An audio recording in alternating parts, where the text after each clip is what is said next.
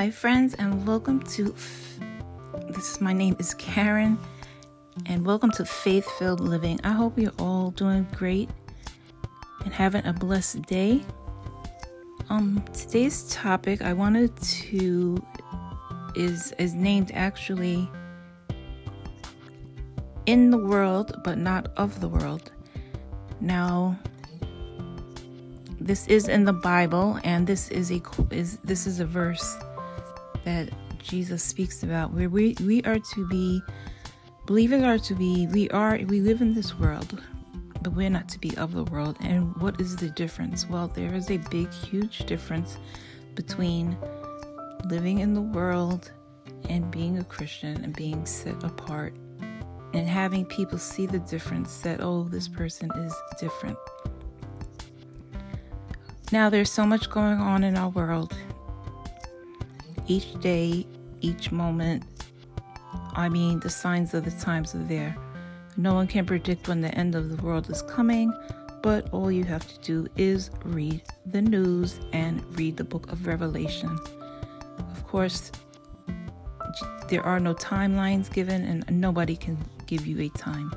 But as I said, you have to read the signs of the times, and that's by spending time in the Word and just asking the Holy Spirit for wisdom and discernment. So, today I was thinking about my question is Are you influencing people or are people influencing you? Are you doing the same things that people in the world are doing?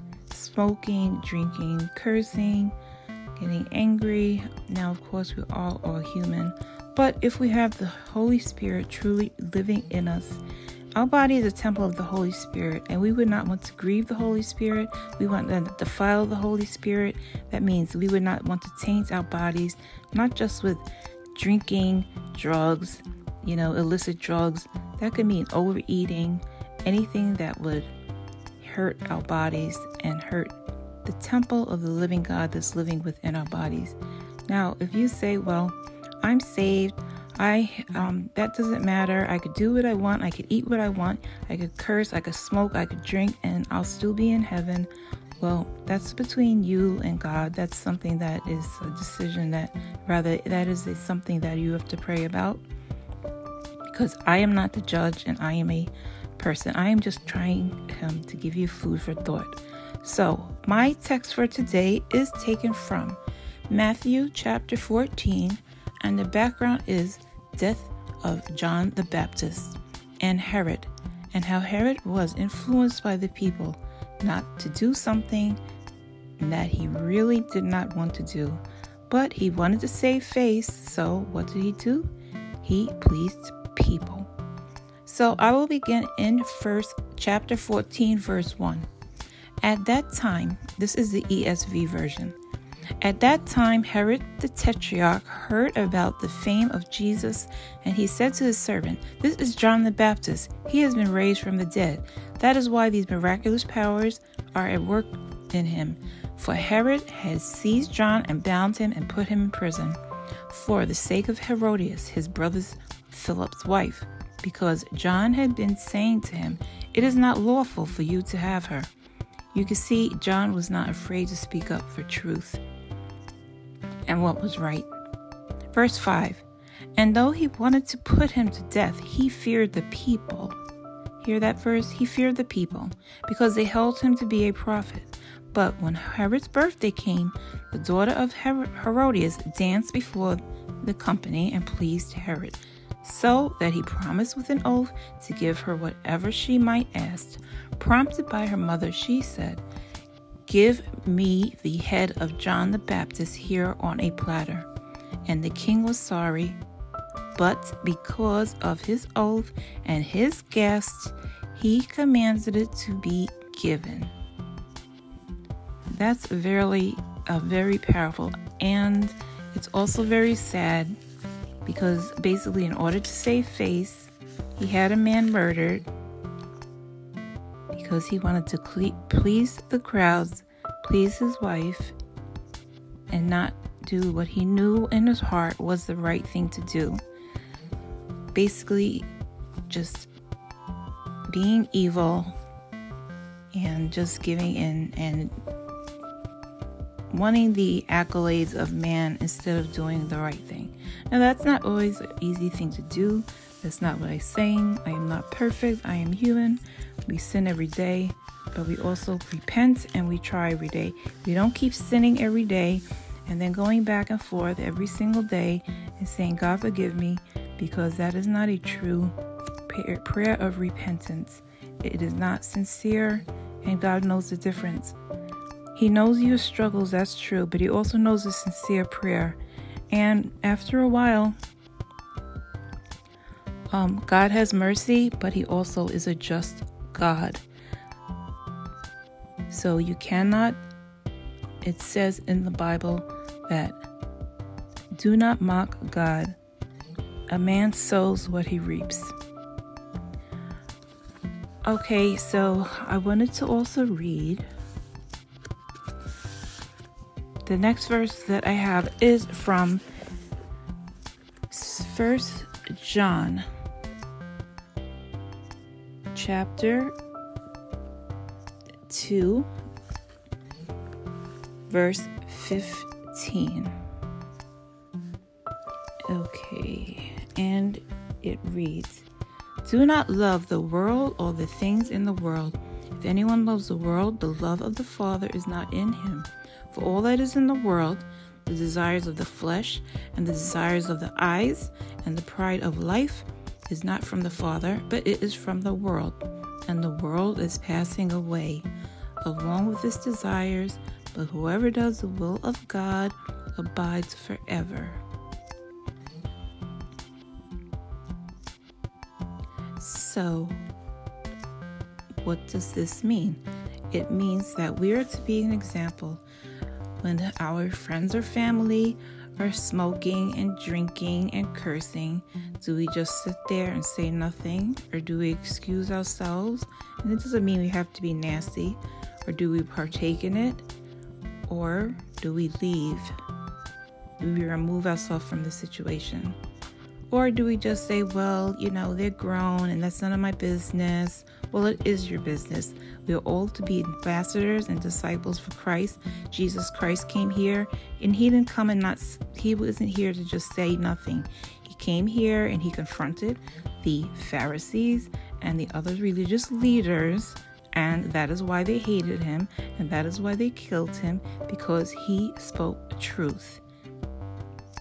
That is what we are called to do speak truth in love. Once people know the truth, we have free will, and it is uh, up to us what we want to do with it. We can continue to go on in a life of sin, and that's a decision we all have to make, but we have to pray every day for God's grace and mercy. Because guess what? We don't know if we could drop dead tonight from a heart attack, from a stroke, get cancer, and yeah, I think you get the point, right? We are all really one heartbeat away from death.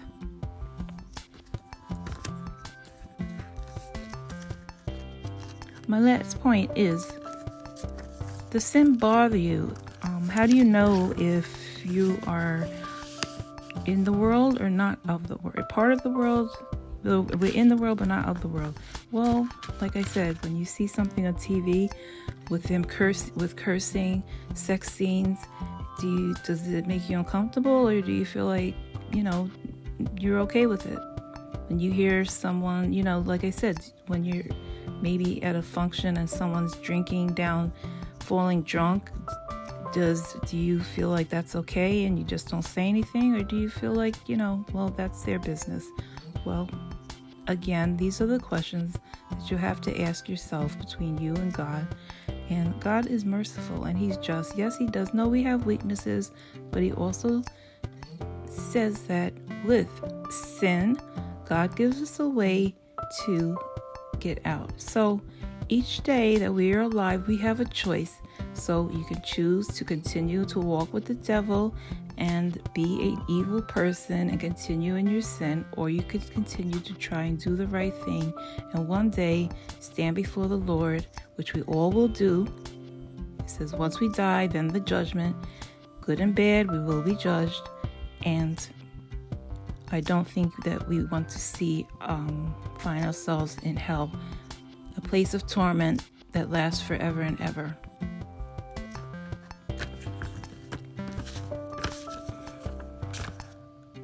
My last point is that I would just like to know look, maybe you're a Christian, maybe you're an unbeliever, maybe you don't even believe in God, but there is one way to heaven. And I would ask that you pray, that you ask God to show yourself, so show Himself to you, that He is real, that He is present, and that He is coming back. He is returning. Uh, I believe sooner than later. So then, what do you do? Well, first you admit that you're a sinner in need of God for forgiveness. For we all have sinned and fall short of the glory of God. Romans 3:23. Then believe that Jesus Christ died for you on the cross. He came back to life from the grave and is your only way to heaven. God shows his love for us and that while we were still sinners, Christ died for us. Romans 5 8. Turn from trusting in anything or anyone else for eternal life and trust only in Christ, and there is salvation in no one else, for there is no other name under the heaven given among men by which we must be saved. Acts 4:12. Accept Jesus' offer to forgive your sins and become your savior in Christ. We have the forgiveness of sins. Colossians 1:14. If that's your heart's true desire, you can tell Jesus in words like these. Dear Jesus, I agree with you that I'm a sinner in need of salvation. I also believe that you died in my place, taking the punishment I deserve for my sins. I accept your offer of forgiveness and eternal life, and I receive you as my Savior. Help me to live from now on to please you. If Jesus were to come today to take those who believed in him to heaven, would you be included? I hope you'll accept God's offer of salvation and make your future secure. Don't be left behind. Brothers and sisters in Christ, I pray that this was a blessing to you. I pray that these words, you truly just take them to heart. I pray that the Holy Spirit touches your heart. God, Holy Spirit, I pray that I was speaking and not me, but you through me.